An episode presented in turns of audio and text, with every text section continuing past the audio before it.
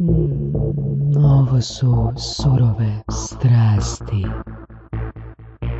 Pa zapravo snimamo u Banja Luci na Play Media Dayu koji se već četvrtu godinu zaredom jel tako, održava i okuplja u principu ljudi koji imaju veze sa medijima, novim medijima, starim medijima, kreativce iz regije. Jel. E sad, a, predstavit ću gošću djelomično, zato što a, ne znam prezime, pretpostavljam da nije Gepufna. Nije. Brba. Andreja. Baba. Andreja? Baba. Baba. Ok. Ne znam da li to znači isto što i kod nas, vjerojatno znači. Da, samo što je rumunsko prezime, pa onda nema. Aha, onda, onda ne znači, onda Da. je u redu, da. Andreja Baba, koja je jedan, jedna od rijetkih menadžerica influencera u regiji. Da. Da. A danas smo čuli da i The Guardian ima influencer menadžerku, Pioniri ima influencer menadžerku i iskreno čula sam postoji još jedna influencer menadžerka, ali ne znam ni odakle ni koja agencija ima. Aha. Tako da, eto, da kažem, troje nas ima u regionu. Pa kako tako malo? Pa generalno o, PR-ovi su preuzeli tu ulogu da rade s influencerima ili brendovi smatraju da ne pos- n- nije potreban posrednik između influencera i njih. Mada iz nekog iskustva vidim da se polako menja ta percepcija, polako se, agent, polako se brendovi nama javljaju i traže isključivo samo influencer menadžera, odnosno osobu koja će stajati jer uh, kako god izgleda lak posao i nije baš. Uh, kako bi rekao moj kolega, ove, kad su ga pitali gde je Andreja, on je, uh, Andreja je ili na Instagramu, ako na Instagramu onda nije na YouTubeu, a ako na YouTubeu onda nije na Instagramu, ali generalno ja sam online stalno, mora sve da se isprati, da vidi kad šta oni objavljuju, da li objavljuju, da li su dobro odradili neku objavu, da li su dobar hashtag ovaj, upotrebili, Evo, baš danas smo imali, danas smo sa ove, klijentom smo razgovarali, klijenticom koja je sa nama ovde i pita kao, ej, nisam ispratila stavila dobar hashtag. I ja moram da znam odgovor na to pitanje. Iako je ta objava bila pre sedam dana, ja moram da znam i da ispratim da li je Da, dobar da, da, hashtag, da li je da. dobro tagovala, Da. kakve su reakcije, kako ljudi reaguju na nju i sve. Juče smo se fakat fino ispričali s Andreom. A, tvoj background je no- novinarstvo, je li tako? Da, počela sam kao novinar. I u kojem trenutku odlučuješ uh, otići u tu novu domenu? E, desilo se u trenutku kada su se privatizovali mediji i e, privatizacija medija je uticala na samu slobodu medija, više nismo mogli da, da radimo slobodno pišemo, onako kako želimo da, da negde iznosimo svoje mišljenje, već je to bila, dobili smo naredbu šta treba da se uradi i o, ja negde nisam tela da se odreknem tog dela novinarstva, gledala sam nešto šta je slično tome i otišla sam u PR. Mhm. Nakon PR, dok sam radila na agenciji, eh, PR agenciji, eh, javila se neka želja da počnem radim kao social media manager. Tada su pioniri imali oglas baš za social media menadžera i ja sam se javila njima. Međutim, na razgovoru ove, za posao, eh, direktor agencije Ivan Živković i šef kreative Bojan Šaptović ove, su došli na ideju da bi možda bilo interesantno da napravimo jedan sektor koji se baviti samo influencerima. Čekaj, to je na razgovoru za posao. Da. Dobro. I ove, To kad su spada u videli- domenu stvori si vlastiti posao. Da, to je, da, to je bilo onako, a, pričali smo jednom do, i u tom nekom, da kažem, bio je baš pravi brainstorming. Ja sam došla kao social media manager koji ima iskustvo s influencerima, njima je to, kao su pravimo ideja da probamo da otvorimo taj sektor, to je zanimljivo, Mhm. a, a pioniri negde ove, se vode time da je bitno biti prvi, jako važno biti prvi. To je kao, agencija, hajde, da spomenem. Da, agencija. I, ove, I onda smo negde kao došli da je hajde da probamo. Imamo neki tri meseca probno. Ako to uspe, ok. Ako ne, ove, vidjet ćemo da kao social media manager krenem da radim. I moram da kažem da prvih mesec dana su bili jako teški. To je bio posao gde pravim bazu influencera, nikako nije bilo zanimljivo i ja sam bila, aha, nije to za mene, međutim, uh, nakon prvog projekta to se pokazalo kao prava stvar za mene. I evo sada, posle godinu i po dana, ja sam stvarno zaljubljena u svoj posao. Šta znači biti menadžerica za influencera? Čekaj, ali još jednu stvar koju je spomenuo. Da? Nakon godinu i pol dana je zaljubljena u svoj, svoj posao. Da. Pazi, ljudi su zaljubljeni godinu i pol dana u pravilu, ne? A ona se tek nakon godinu i pol dana zaljubila. Pa, ne, to je period koji je trajalo zaljubljivanje. Nemo kaže da je to bilo instant zaljubljivanje, jer ove, sve što je brzo, to se brzo i završa, negde brzo se gasi, ali ta ljubav je rasla. I svaki mes u mes, svaka, svaki projekat, svaka saradnja sa njima je meni stvorila još veću i veću ljubav. Uglavnom, uh, ljudi koji se bave nekim poslom dolaze do nekog zasićenja vremenom ili se da razočaraju, kod mene je to bilo nekako malo drugačije. Mm. Meni sve bilo lepše i lepše i sve je bilo izazovnije i stvarno jedan divna iskustva,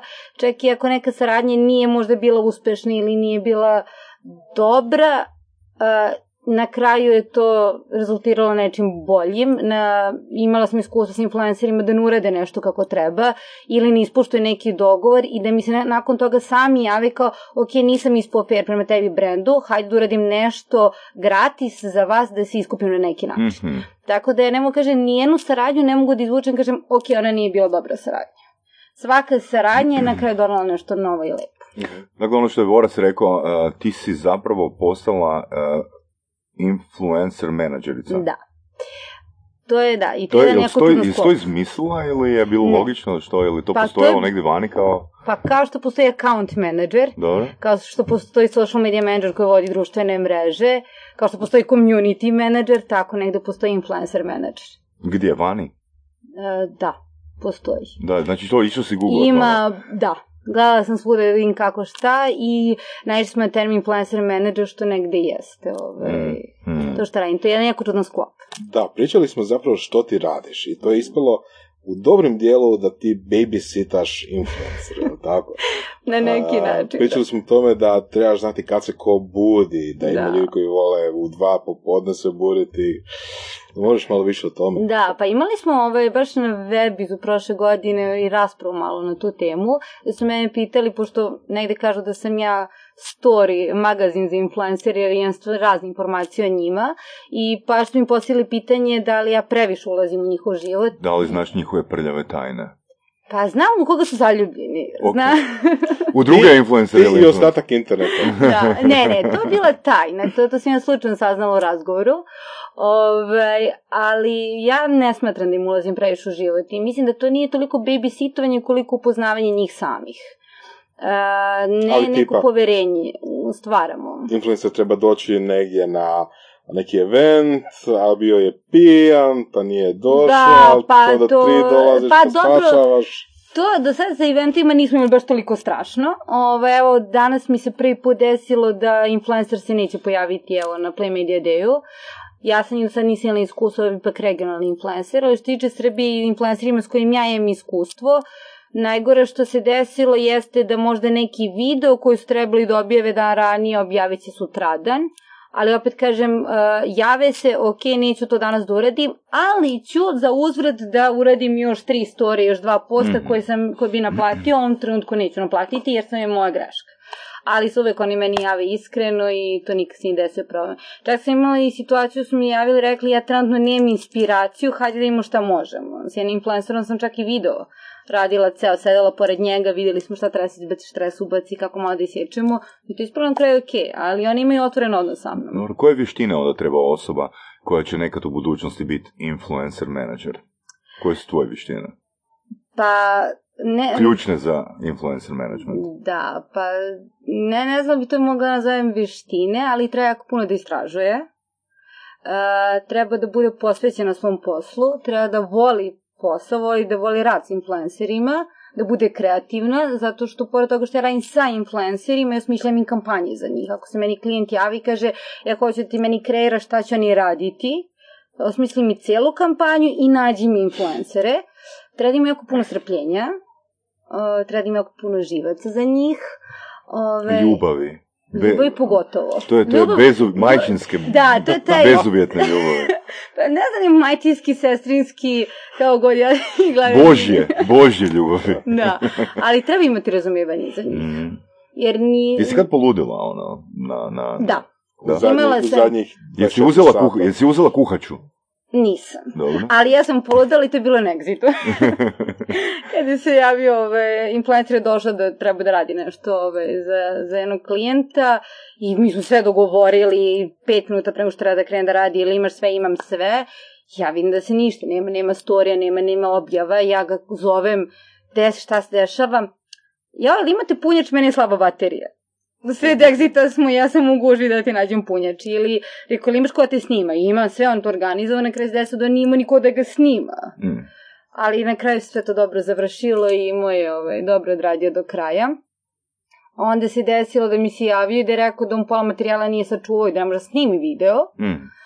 I, ove, I sam je predložio da tu kampanju on ne želi da naplati od nas, jer nije ispao fair prema nama. Mm. I to se tako završilo. Opet smo negde, ali da, tad sam Jel podala. to postoji klauzula u ugovoru, ono, ako ne isporuči? Ne, mi, če, mi Jel čak to- i nemamo, to je više neki dogovor. Da. Nama je sve negde kažem, mislim da sad ni nema još trenutno ugovora koje radi influenceri. E, Jako mali broj influencera radi ugovore sa agencijama. Uglavnom Mhm. to influenceri koji imaju svoje firme i onda naprave neki ugovor. Ali je to više, bar kod nas nije ni bilo potrebe za tim. Negde stvarno je to poverenje sa njima toliko jako da i oni znaju kad nešto su ok uradili, kad ne. Mm. Znači, rekla si da to zahtijeva dosta vremena, dosta Da. istraživanja, dosta uh, susreta. Da, što se tiče novinarstva, to moram da dodam. E, e, da, a koliko je to zapravo vremenski ono, zahtjevno? Nalaženje s njima, upoznavanje njih. Mislim, cilj mog pitanja je o tome za kojeg se mm, influencer management influencera treba opredijeliti. Znači, jer ne možeš komunicirati sa tisuću influencera. Da. E, pa da bi odredili s, kim, s kojim influencer želimo da radimo, Mhm. mora se uraditi taj brand match. To se i danas spo, spomenulo baš na, ovaj, na jednom panelu i meni rekli čak si mi dati nadimak brand match, pošto ja o tom već godinu dana pričam brand match, ali on je jako važan. E, prvo mora da se pozna dobro brand. Mhm. Onda da se zna tačno kampanje kako će izgledati i koja poruka treba da se prenese. Na osnovu toga traži se influencer koji, može, koji odgovara pro brendu, koji ima ciljnu grupu koju brand, koji brand ovaj, ima, Mm. da može na pravi način da prenese pravu poruku i tek onda se pravi u stvari selekcija influencera. Tipa, na primjer, brand match, e, to je koji razgovor za posao.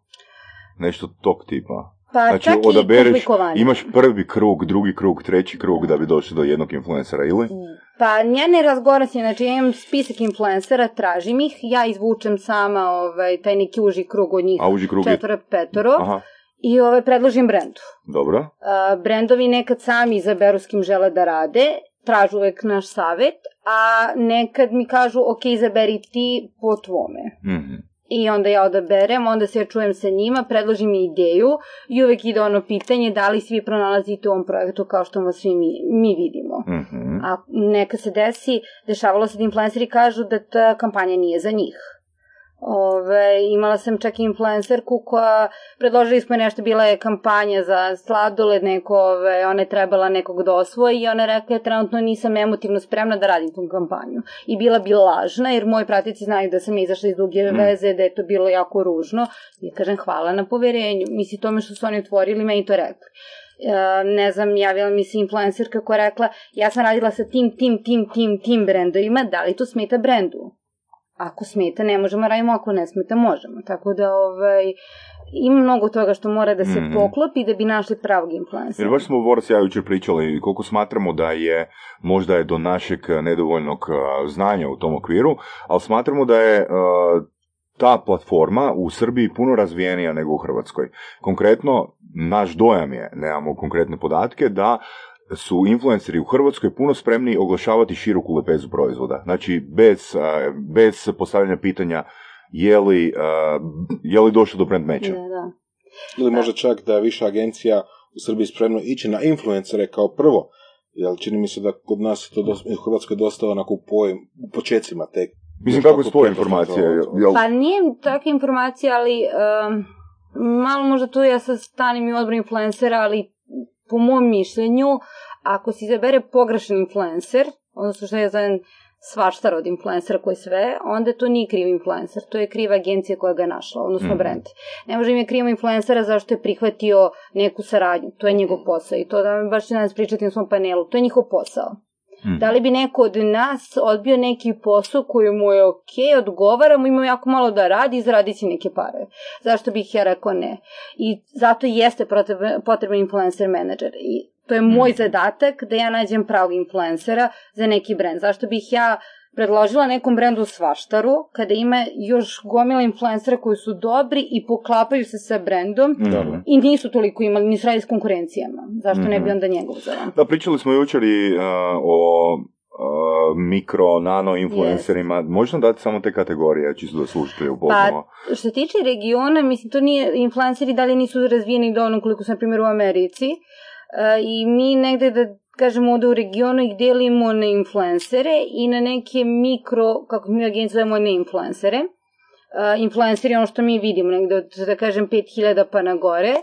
Ove, imamo ne influencere koji idu do nekih 2000 pratilaca na Instagramu. Zašto ih nazivamo ne influencerima? Zato što u stvari oni sebe ne smatraju influencerima, ove, ali imaju uticaj na određenu grupu ljudi. Mhm, mhm. To su stvari naši prijatelji koji su mnogo aktivniji od nas na društvenim mrežama i koji su spremni da brane neki brend zato što ga stvarno voli i koriste. Mhm, mhm. I njih brend ne plaća i, ove, i to je ta neka začkoljica gde ima s njima je mnogo, uh, deset puta su jeftiniji, ali deset puta je teže raditi sa Čekaj, njima. ali rekao se ne, ne plaćaju ih brand. Pa da, Ali zato nagrade, jeste da, da, oni dobiju neki poklon i zato jesu jeftiniji. Mhm. Odnosno influencer koji ćete platiti određenu sumu, njih ne plaćate. I oni jesu jeftiniji s te, strane, ali je mnogo teže raditi sa njima. A u kom smislu teže raditi s njima? Zato što n- a, na njih ne možete da utičete. Oni će nešto objaviti na svojim ovaj, društvenim mrežama onako kako oni žele, na način na koji oni žele. Oni možda će re, negativno reagovati, možda će biti ogorčeni na neki brand što se bacio neki novi proizvod koji se njima ne sviđa. I oni imaju pravo da napišu na svom Instagramu, e, nama se ovo ne sviđa. Mhm. Influencera kada plaćate, vi očekujete, vi... Influence. Očekujete svoj influence. Da, To pa, dovede posebno oni, ne, princip. da, oni negde dobiju brief kako oni treba nešto da urade. Mhm. Da. Onda oni to pošalju uh, brendu da vidi da li je to okej. Kada brend da ovaj, odobrenje, oni tek tada ovaj, nešto objavljaju. Ok. To Mikroinfluencer ne. Ali kako se onda pristupa mikroinfluencerima? Da li im se kaže odmah, e, dobit ćete poklon ako vam, ako objavite, napravite neki story ili nešto, ili jednostavno, ka- kako to točno funkcionira? Pa Koja je razlika u komunikaciji između a, ne-influencera, mikroinfluencera i influencera? Da. Kako agencija pristupa svakoj od tih kategorija? Postoje li razlike tu? Pa postoji. Postoji. Uh, mi smo imali kampanju sa Knjaz Milošem, baš to nam je jedan klijenat, gde uh, mi, na primjer, nismo komunicirali mikroinfluencerima će oni dobiti poklon, nego da imamo jednu kampanju uh, ponosa na i želimo da se ideja da od toga da smo mi ponosni na nekog koji je našoj okolini, ne samo Mm. smo ponosni na nekog uh, sportistu, da negde proširimo tu ideju i tražimo njihovu pomoć. Mhm. I oni su svi bili pristali na to, zamolili smo ih ono što, da... Mislim da si spomenula brojku 200-250. Da, negdje smo krenuli sa 100 ljudi, ali se to na kraju proširilo na mnogo veći broj. I ono što je jako bitno kod mikroinfluencera jeste da njima, ako ih tražite da budu deo vaše kampanje, ne tražite im da urade nešto veliko i nešto što je Mhm. komplikovano za njih. Mhm. Uh, u smislu da sad oni nešto fotografišu, da to obrađuju tu fotografiju pa da objavljuju, ili da ih tražite da se oni sami fotografišu. Mhm. Tražite im nešto minimalno, Na primjer? ponudite im opciju. Mi smo im ponudili opciju zelenog kvadrata, koja je običan zelene boje i ispod, ukoliko žele normalno mogu i neku fotografiju svoju, i ispod da napišu na koga su ponosni i zbog čega i da taguju tu osobu. To je jako malo, a njima je to značilo jer su bili ponosni na sestru, na brata, na drugara, na drugaricu i to je krenulo jedan baz veliki. Mhm. Jedan Ok. influencer je izazvao, jedan mikroinfluencer je izazvao veliki baz oko sebe, jer on je tagovao nekog, taj, neko, neko drugog, neko trećeg I i, napravili krenuo. su kao lavinu. Da, i onda smo mi njima tek poslali poklon. Imali smo i kampanje gde kada smo kontaktirali u Dakle, dogovoru sa brendom, prekidam, znači mikroinfluencerima se je pravilo da se na početku ne komunicira da će Pa, dobiti neku, to je sad- neki poklon ili pa n- e, zavisi od brenda, zavisi Ok, od dogovora. dobro. Znači nije pravilo. Ne, nije pravilo. Dobro. Jednostavno imamo negde gde će ovi mikroinfluenceri to uraditi, Mhm. imamo negde gde želimo da kontaktiramo je za poklon, da uradite to i, I to. što se tiče kontaktiranja, da li to znači mailom, da li to znači telefonom? Mislim, treba nazad 100, Da. 200 ljudi. A, pa uglavnom smo mailovima kontaktirali, a, tačnije preko, prvo smo preko poruka Mhm. na, na društvenim mrežama, Mhm. gde smo im objasnili čemu se radi, zamolili da im daju mail adresu, tu smo ih kontaktirali, još jedan put objasnili šta i kako treba i zamolili da nam pošalju ovaj, adresu, broj telefona na koji da im pošaljemo poklon kasnije. Super. Meni to sve izgleda kao da recimo mikroinfluenceri su u principu ono true fans uh, nečega. Recimo, neko Da. voli neki uh, band, uh, na primjer Yes. američki band, i on sad, ne znam, svaki dan šalje, ne znam, na svoj Facebook, bez obzira li ga neko platio ili pitao uopće e, išta o tome, on šalje, ne znam, sliku svog pjevača, sliku Jest. benda, gdje je su sada, gdje turneju, rade, uh, sve oko njega. To, mi, to je baš on true fan, jel tako? Jest. E sad, uh, pošto takva osoba može imati više tisuća jel, m, followera na neki način, onda je ona nekako i mikroinfluencer, jel tako? Da. A s druge strane, baš influenceri, to meni više liči kao da imaju produkciju, kao da imaju, znači, ok, scenarij, napravit ćemo to, ok, ne nužno detaljni scenarij, tipa šta ćemo reći, gdje ćemo gledati, tako nešto, ali brief u smislu šta se treba napraviti, jel?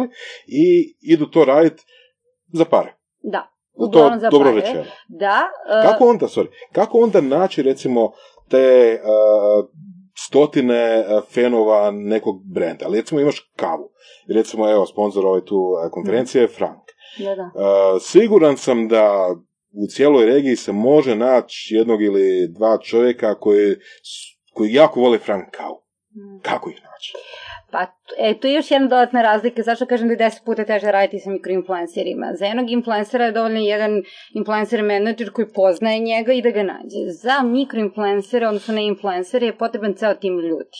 I za nje- njih tu stoji i community manager i social media manager koji poznaje svoju publiku Mhm. i koji može kaže, e, on, on, on, on, on su super, oni se javljaju, oni nas kontaktiraju, oni komentarišu, oni nas taguju. Na osnovu tog spiska koji oni meni daju, ja a, gledam koji mikroinfluencer odgovara za našu kampanju. Neka se desi da ne odgovaraju svi. Ako nama je ciljna grupa od 35 do 40 godina, ne možemo uzeti neku mlađu, Mm. ove, mlađe neke mi- ne influencere. Tako da stvarno mora stoji ceo jedan tim ljudi. Onda je znači pravilo koliko je jeftinije s jedne strane, toliko je skuplje.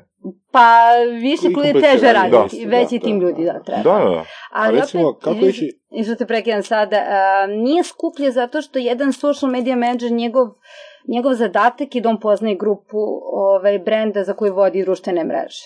Znači nije on plaćen da on mora to, jednostavno to je njegov obaveza, to je njegov opis u posla. Social media manager treba da odgovara na poruke, treba da poznaje tu grupu, da zna način.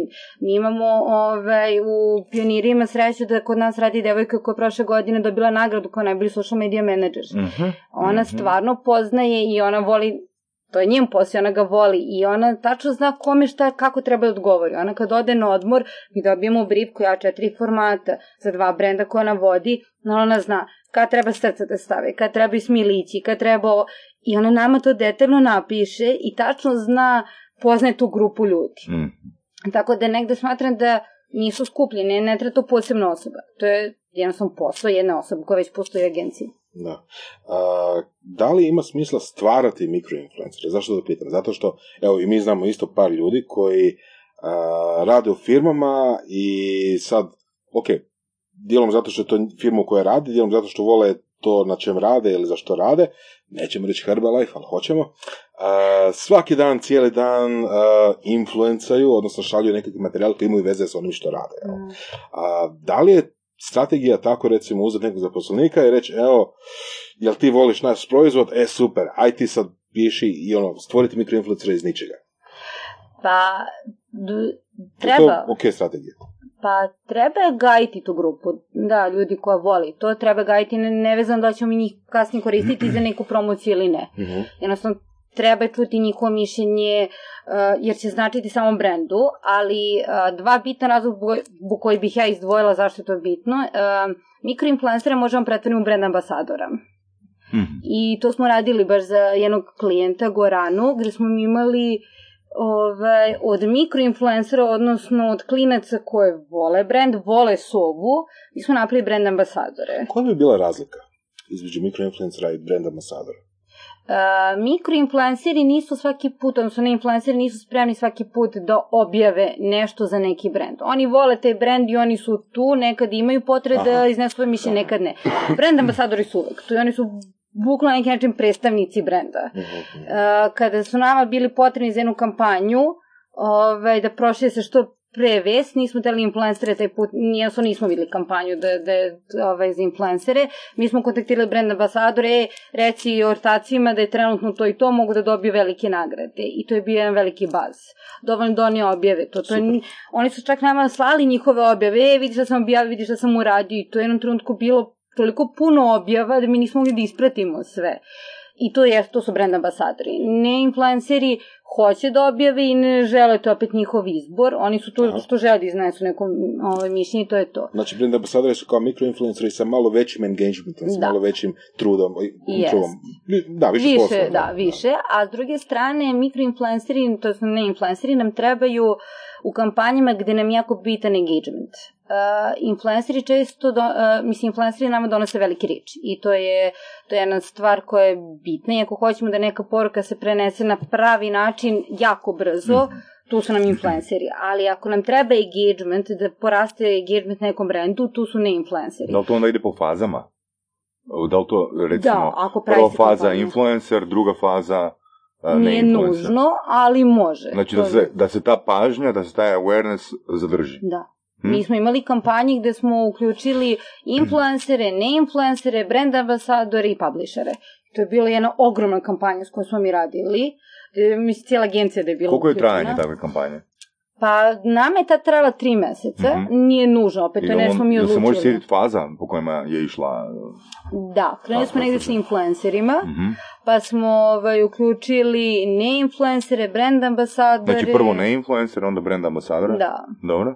Ovaj, I onda opet na kraju zapakirate sa influencerima. Pa sa publisherima. Eto bi volila da napravim razliku između influencera i publishera. Publisheri su, publisheri, A, dobro. Da, ove, eto, još jedan razlog čega treba postoji ovaj influencer manager. E, treba napraviti razliku, i da, redko ko pravi razliku, između influencera i publishera.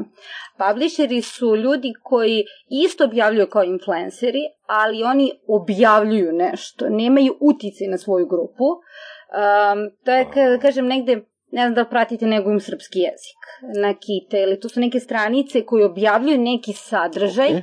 ali nemaju utice na grupu. Zanimljivo. Kako? To, to stvarno prvi Da, čujem. pa da, A to mene je... zapravo to podsjeća na iskustvo koje smo imali, sa ne znam da li bi spadao to kategoriju, čitaj knjigu ili Da, ne. da. Da, a influenceri imaju utice, zato su oni influenceri.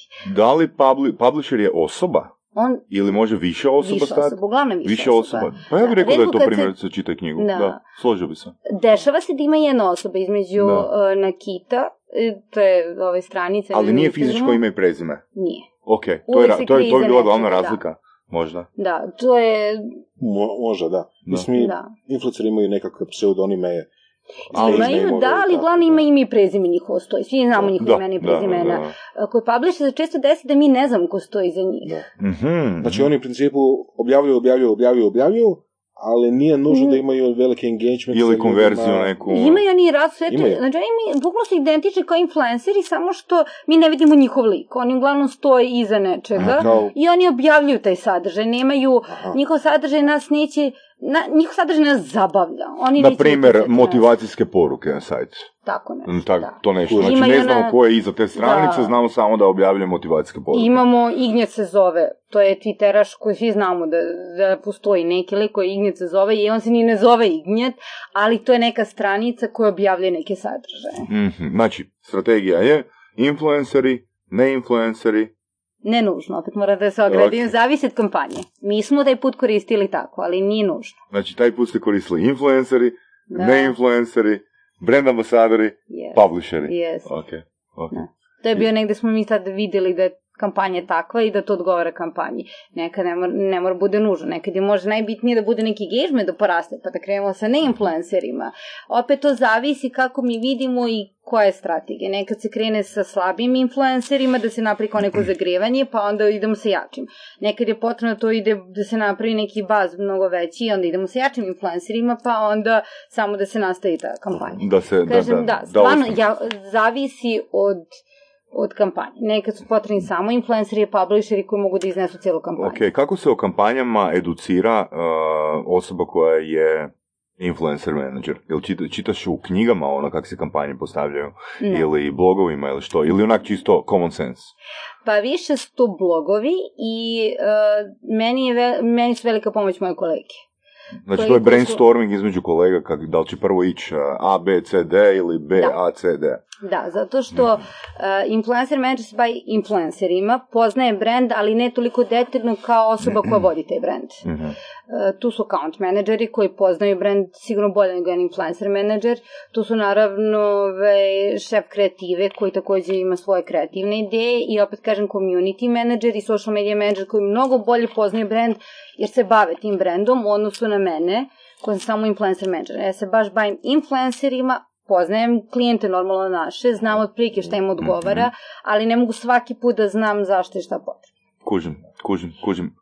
Jel se, Imam- jel se u tom, u slaganju tog procesa, odnosno te strategije, traži slične prakse izvana? Kako? Slične prakse izvana, slična strategija od Amerikanaca, Britanaca. A, to, da, oni su često inspiracija. Mhm. Zašto da ne? Ove, to se negde uvijek prilagođa kao i za sve, sve što je svaka kreativna kampanja, iz svake kreativne kampanje možda je postala neka malo drugačija ideja koja je nas Da. ove, inspirisala da napravimo neku kampanju. Što Tako da- misliš o influencerima koji imaju preko pola miliona followera? Ili Um, preko milion followera? U regiji. U regiji. U da. regiji. Pa mislim da oni već pre, e, postaju celebrity, da postaju slavne Kako, ka, ličnosti. koliko, koliko je njihov potencijal, i- odnosno koliko je, koliko je, je pametno ili nije pametno uh, raditi s njima u, u, određenoj, u određenoj kampanji? Pa zavisi od toga šta oni rade, zavisi kakav je njihov, kvalitet njihovog rada. Mhm. Da kažem da to je najviše njihov, ja njih gledam tako, za mene ne postoje brojke, za mene taj pola miliona ne znači ništa, ako znam, ako vidim da je influencer loš, da, da, da njegov sadržaj nije kreativan, Mhm. da on ima jako mali odziv ljudi koji reaguju na njegove objave ili koji negativno reaguju na njegove objave, za mene to je to. Mislim da on ima pola miliona, milion, 3000 pratilaca, nama se pokazalo u praksi da dečko influencer koji je imao 3000 pratilaca, danas, danas ima 52k, sve sam uradio. Mhm. On je jedan kreativac koji izađe na ulicu, radi prank šale, mi smo negde ispratili njegov rad, Uh, sva sreća imamo i klijente koji imaju razumijevanje za naše ideje, koji su nam pomogli da negde njega ove, onako izbacimo malo više u javnost. I on je sve zahvalju svoje kreativnosti radi. Ima je samo 3000 pratilaca. Tako da za mene su oni influenceri kao osobe, ne kao brojka. Dobro, je, mislim, jedna od prednosti zbog čega je tvoje, tvoje zanimanje bitno je to da znaš što je fejkano, a što je stvarno. Da, i to. Mhm. Da, tako da ovaj, baš malo pre smo negdje spomenuli kao Uh, čula sam na jednom panelu gde kažu da, uh, da je varka da influenceri vole neki brand koji promovišu. Oni samo zato plaćeni, ne mora da znači. Često ćemo vidjeti influencera da promoviše neki brand zato što ga stvarno voli, iako nije plaćen, nije radio, nije sarađivao sa njima, jednostavno ga voli. Neka se desi da pogodimo, mislim, što jeste najbitnije, da pogodimo influencera koji stvarno voli taj brand.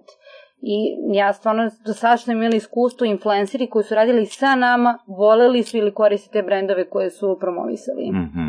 I to je najbitnije. Tako da ne mislim da, da oni mnogo lažu ili fe, fake imaju te objave. Mislim da su ili koristili ili njima ne idu korist da lažu. Da je tako. Mhm. Zato što njihova publika može to da otkrije i ako jedan put uhvatim da si me slagao drugi put, zašto bi tebe pratio? Ima Mhm. neko ko je sličan tebi, otiću na drugi profil.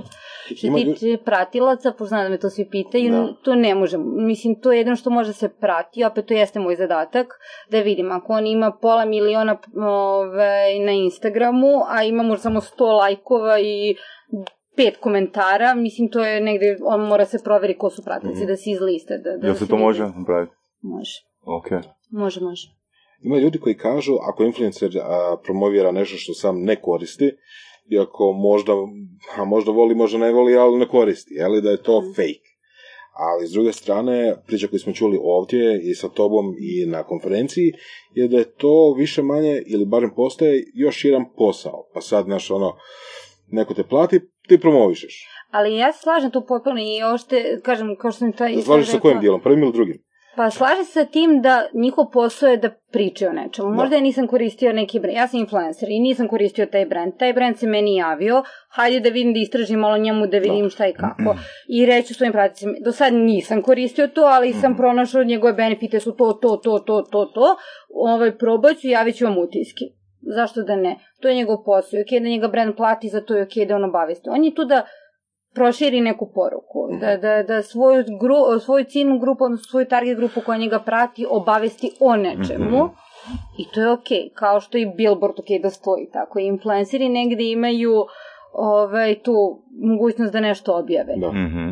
Opet kažem, ne bi smel, mislim, ne bi trebalo da lažu, ne iz razloga što kao nije za njih to dobro, nego grupa, njihova ciljna grupa beži i oni su svesni toga. Svesni su da imaju sad veliku konkurenciju, mi pričamo pre Da. godinu dana o malom broju influencera, Da, da, da. nas pričamo o jakom velikom broju influencera, da su oni sad već dijeli da li su game influenceri, food influenceri, da li su lifestyle influenceri, da li su blogeri, da li su vlogeri, da li imaju samo Instagram i YouTube, da li Da. imaju Instagram i YouTube. To je velika, vi sad podeli, veliki broj influencera o mi pričamo. Kako nekakav brand može odabrati influencera koji njima paše? Uh, na primjer, um, koje vrste poruka idu kojima influencerima? Da li su neki, da li neki više pomažu prodaji, neki uopće ne?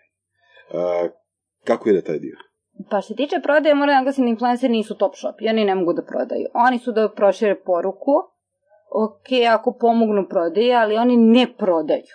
Uh, influenceri, za mene je pravi influencer koji će meni, kad mu budem rekla, je napiši cenu u svom kopiju, on će meni reći ne, ja to neću. I to se dešavalo. Sam ja pitala influencera da li je ok da napiše cenu, on je rekao ne, ja nisam top shop da prodajem, neću. Ja mogu da obavestim ljude da postoji neka akcija, a oni sami nek vide kakva je akcija, da se njima sviđa. Stavit ćemo evo pivo na stol i to ćemo snimati video i to će biti... Da. A re- Reci što znači velika brojka influencera u odnosu na prošlu godinu? Što znači velika? Je li to više od 5000 influencera, 10.000? Pa, sad, mislim, influenceri sve više, svaki dan on sve više više raste. Sigurno se ne mogu kažem tačnu brojku i ja se mnogo puta iznenadim kada vidim nekog novog influencera, neke događaje, oni su se njih četvoro, petoro se slikali, a uvek vidim dvoje, troje novih. Mhm. Sad sigurno pričamo preko hiljadu influencera samo u Srbiji. Ok, super. Jučer si dala jedan super primjer a, osobe koja je prije godinu dana bila influencer, nećemo navesti ime, Da. koja je bila influencer, mislim i dalje je influencer, ali zbog određenih stavova, ono, uvjerenja kako treba raditi, je izgubila popriličan broj fanova. Da. Jel nam možeš ispričati malo o tome?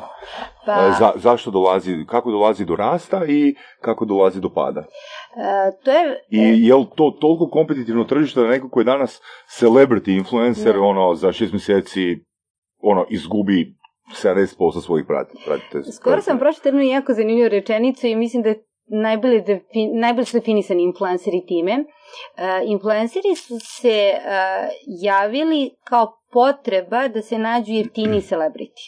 Ok.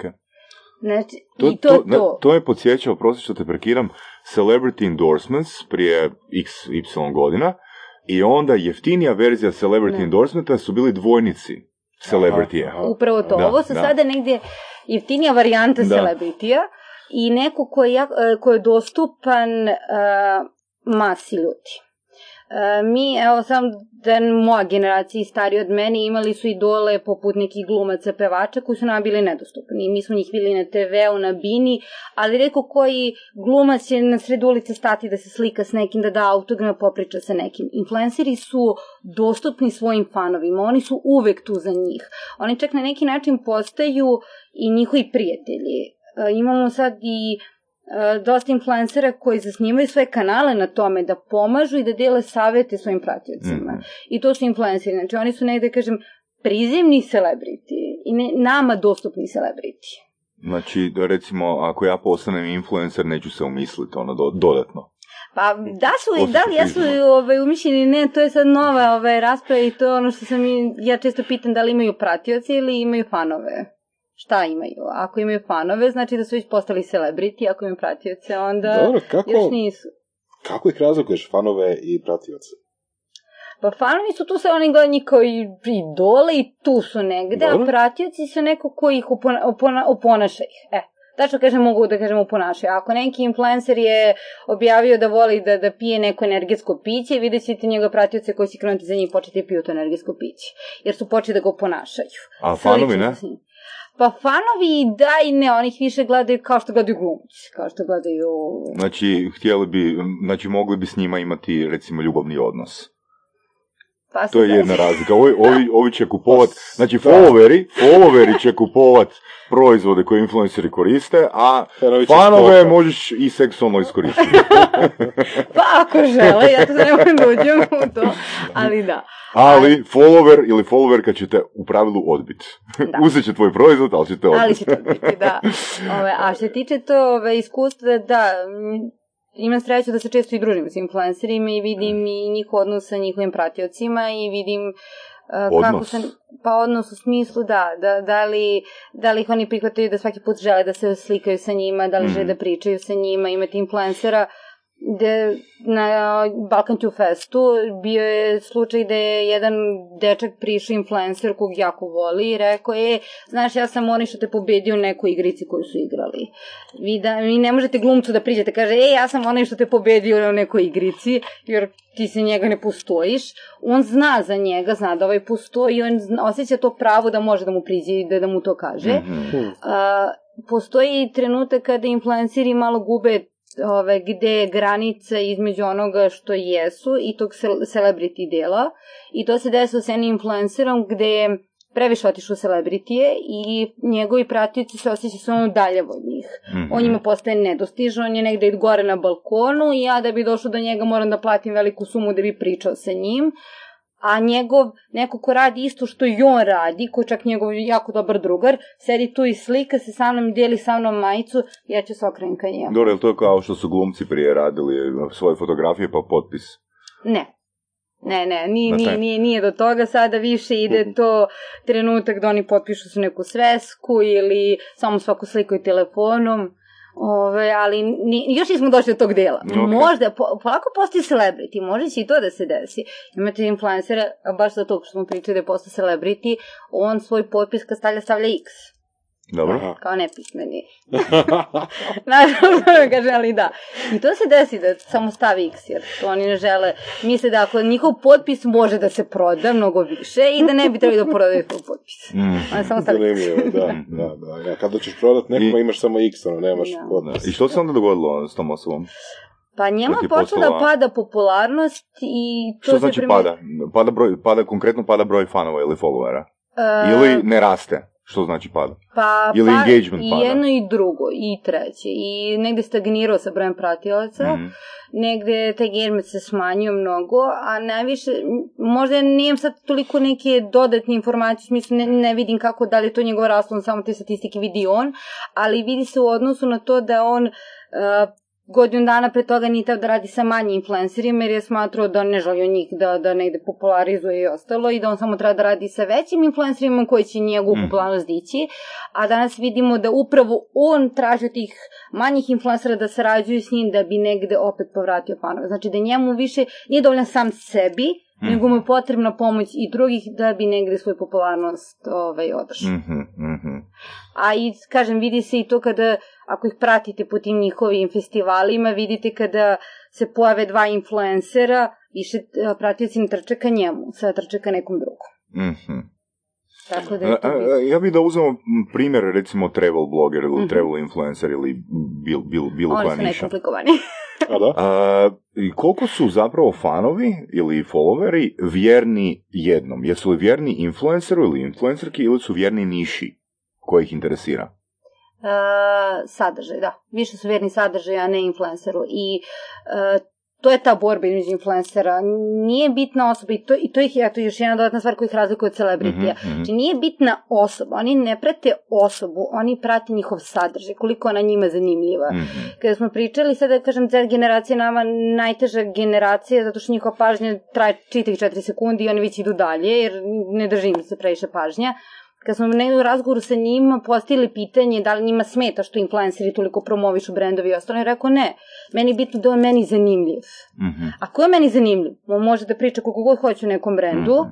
ali i meni bitno da ja, ja njega gledam zato što je meni zanimljiv. Mhm. I to je to. Oni njima daju informacije dodatne, oni njima ulepšaju dan, oni njima učine dan interesantniji, to je taj video koji će odgledati brzo i tako njih, pa, njih pratioci gledaju. Mhm. Jučer sam ti isto postavio jedno pitanje, pa ćeš se sad, nadam se, bolje snaći. Kome ne treba influencer? Kome ne treba? Pa Da. Citirajući današnji ono panele skin, svima treba influenceri. Ok, pogrebno poduzeće. Zašto ne? Ja, Još da, Miša. jedno, ja sam imala ove, jednu eduk, um, edukaciju ok- okviru MTS, oni su ove, za mala i srednje preduzeća i pričala sam o mikroinfluencerima, neinfluencerima i nakon ove... i te- Utječem na vas da što prije umrete. Da. Javio mi se čovek koji održava nadgrobne spomenike i pitao me Nice. kako da nađem influencera. Tako da i Ok. on je osetio negde potrebu da mu treba. Ono, tražiš nekog gotičara, nešto. Zapravo, Bog je influencer za pogrebno poduzeće. Najbolje. da, ne genijalno sam skoro videla, pošto imamo biznis ranu u Beogradu, i u biznis ranu učestvuje i preduzeće, a tim, tim im se zove samo vitrčite. To je najbolje što mogu da vidim. Tako da imam mikroinfluencer, ne to su sami. ja, zamisli imaš, ne znam, ono, McDonald's i onda ga spozorira pogrebno poduzeće. Da. to je to. Mi u Pančevu, pošto je ovaj, iz Pančeva, ovaj, mesto pored Beograda, i mi imamo ulicu gde se nalazi kafana, pečenjera, pogrebno preduzeće. I to, je, to je to. Oni su se snašli, oni su sve to napravili sebi. Da, Marketing. da, da, da, da. Znači, masnoće i to. Sve se Znači, sve to, znači- njeno mesto, sve se nalazi. Da, da. Bistro, čevabđenica, a, mm, što bi još moglo biti? Kafana neka. Ne, neka, neka kafana, Kafana, kafana, ne, ne, da, nešto sigurno. ono, Da, masno, ono, čvanci, što već, i, i onda, i onda trafika sa cigaretama, duhanski proizvodi, Da. i onda pogrebno poduzeće. Koja je budućnost scene? Znači, kako će se ta stvar, kako, se, kako će se ta, ta, taj okvir na ko, u kojem ti radiš razvijati? Jel vjeruješ da će biti ono, da će i ljudi koji se bave eh, influencer managementom postati influenceri? Ne, Znači, odmah ću reći ne. Mnogo Ne bi lepše... htjela ili... Pa mislim da je mnogo lepše raditi s ove strane, raditi sa kreativnim ljudima nego biti influencer. Mislim da je teško biti danas influencer. Nama izgleda lako sve to šta oni putuju, slikaju se, snimaju se, uš, lako objavit će nešto na Instagramu i to je to. Mislim da je njihov život mnogo teži. I tek u razgovoru sa njima možemo da vidimo kolika je težina. Mhm. Oni nemaju to prava, nemaju tu mogućnost da budu tužni, nemaju prava da ne snimaju nešto, nemaju prava da danas ne želim da objavim nešto ili meni se ova fotografija ne sviđa, ja moram to danas da objavim. Uh, oni su opredelili za taj posao, normalno ja njih ne pravdam, ne mogu to, oni su opredelili da žele tako, ali je to mnogo težak posao.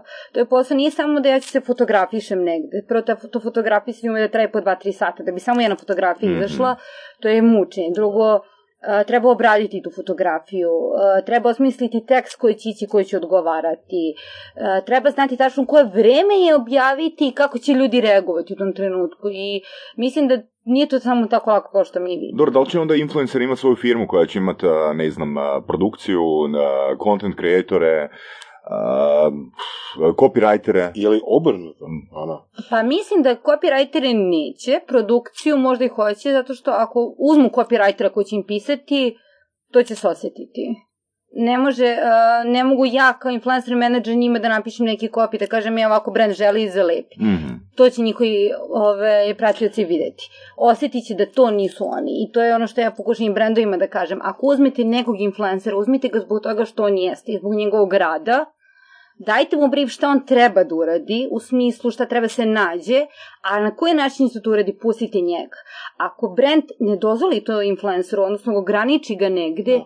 Pratiti će to videti i onda idu negativni ovaj, komentari i kampanja automatski postaje negativna. Da. I ja sam imala to iskustvo u svom dosadašnjem radu s influencerima, gde brendu nismo mogli da kažemo da ne može on toliko da utiče na, na, na influencera.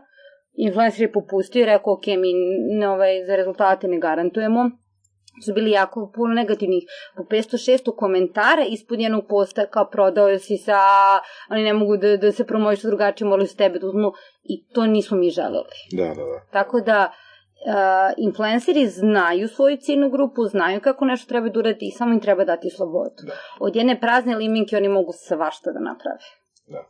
Pričali smo znači o tome da influenceri imaju nekakvu produkciju. Trebaju napraviti fotografiju, video, obraditi, a, znati kada ju objaviti, sve da skupa i za to oni koji imaju mogućnosti, novaca, jel, mogu angažirati druge ljude da Da. rade produkciju, jel, za njih. A, šta misliš o obrnom scenariju, tipa da, da koncept influencer menadžera preraste u to da neka agencija zaposli ima vlastite, uh, uh, vlastitu produkciju, ljude koji rade video, audio, obradu, la, la, la, i onda zaposli, ne znam, pet influencera, jel, različitih, i kaže, evo, ti radi taj brand, ti radi taj brand, Da, može da. se složiti, može se složiti tako da to njima Može. paše, znaš, ono, tipa, a firma onda ubire uh, i honorare i, i ono, jel, uh, Da. štanca sadržaj. Pa iskreno ne znam kako bi to izgledalo, ne, ne bih Da. mogla da zamislim Ali to. Mislim, Tako nešto se događalo, ja mislim, barem sa, ne, ne sada, ali čini mi se jedno vrijeme da je to bilo baš sa, sa hollywoodskim zvijezdama, sa influencerima, Pa, kada je bilo To je to, to su ti neki celebrity endorsement, pa ima jel, kompanija koja uzme jel, pet celebritija, većih ili manjih, ovisi o budžetu, i onda kaže da, da, da, ti radi to, to, to, to, mi ćemo skupiti sve te materijale, publishat ćemo nekako i idemo. Mm, Mislim da će Pa sad kad gledam, teško bi to uspelo. Da. Zato što svaki influencer ima svoju produkciju u smislu da on poznaje te ljude Da. koji s njima rade produkciju. Već, I već ima svoj potpis na Ne, svom ne, show stil je nešto ne. drugo. Da. Znači svaki od njih bi mogao imati svoj stil i nastaviti imati svoj- stil. Da, ali ima osobu publiku. koja ga fotografiše, koja radi sa njim vide, koja objavljuje, koja snima. Da. To su uglavnom njihovi neki drugari, prijatelji koji znaju tačno kad Znači treba misliš šta da to ne bi bilo profesionalno? Mislim da ne bi. Ne? Ne. Mislim da bi teško uopšte mogla da se ovo napravi neka agencija koja će baš se baviti influencerima. Jer to nije samo vi sad imate biro rada, imamo nezaposleni influencer, hajde negde da ih zaposlimo. Stvarno mora da stoji jedan ceo tim ljudi koji poznaje brand s jedne strane i neko ko poznaje influencer i mogu zajedno da uklope to Mhm. u jednu celinu. I to su jesu uspešne kampanje. O, s nama je danas bila uh, Andrea Baba, psihoterapeut, psihoterapeutkinja za influencere. Dadilja. I Da, dadilja, da. i menadžer, i sve. Da. I medij za influencera, pošto ja sam Medij za ekonomija, da sve šta god treba to. Evo, puno ti hvala na vremenu, puno, Hvala puno ti hvala na svim informacijama. Ja bih još najradije da smo jučer odmah izvadili mikrofon, I da snimali, imamo da. dva sata ovoga, tog sadržaja, a ovo je baš lijepo sumirano. Ja sam Hvala tu kad puno. treba, ja volim da pričam temu influencera, iako ljudi ne vole da pričaju influencerima. Čak se ovaj dešava u mojoj agenciji kad ja nam kuđem, sva srećen. Ja ste čuli šta se desilo sa tim i tim influencerom? Izađi napolje. I to je to, ljudi ne žele pričati o njima, ali oni su jako divni ljudi. Super, super, E. super. Puno hvala.